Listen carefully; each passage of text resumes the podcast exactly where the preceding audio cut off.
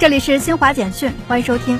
五月十五号凌晨一点许，吉姆一号三型浮空艇从海拔四千二百七十米的中科院珠峰站附近发放场地升空。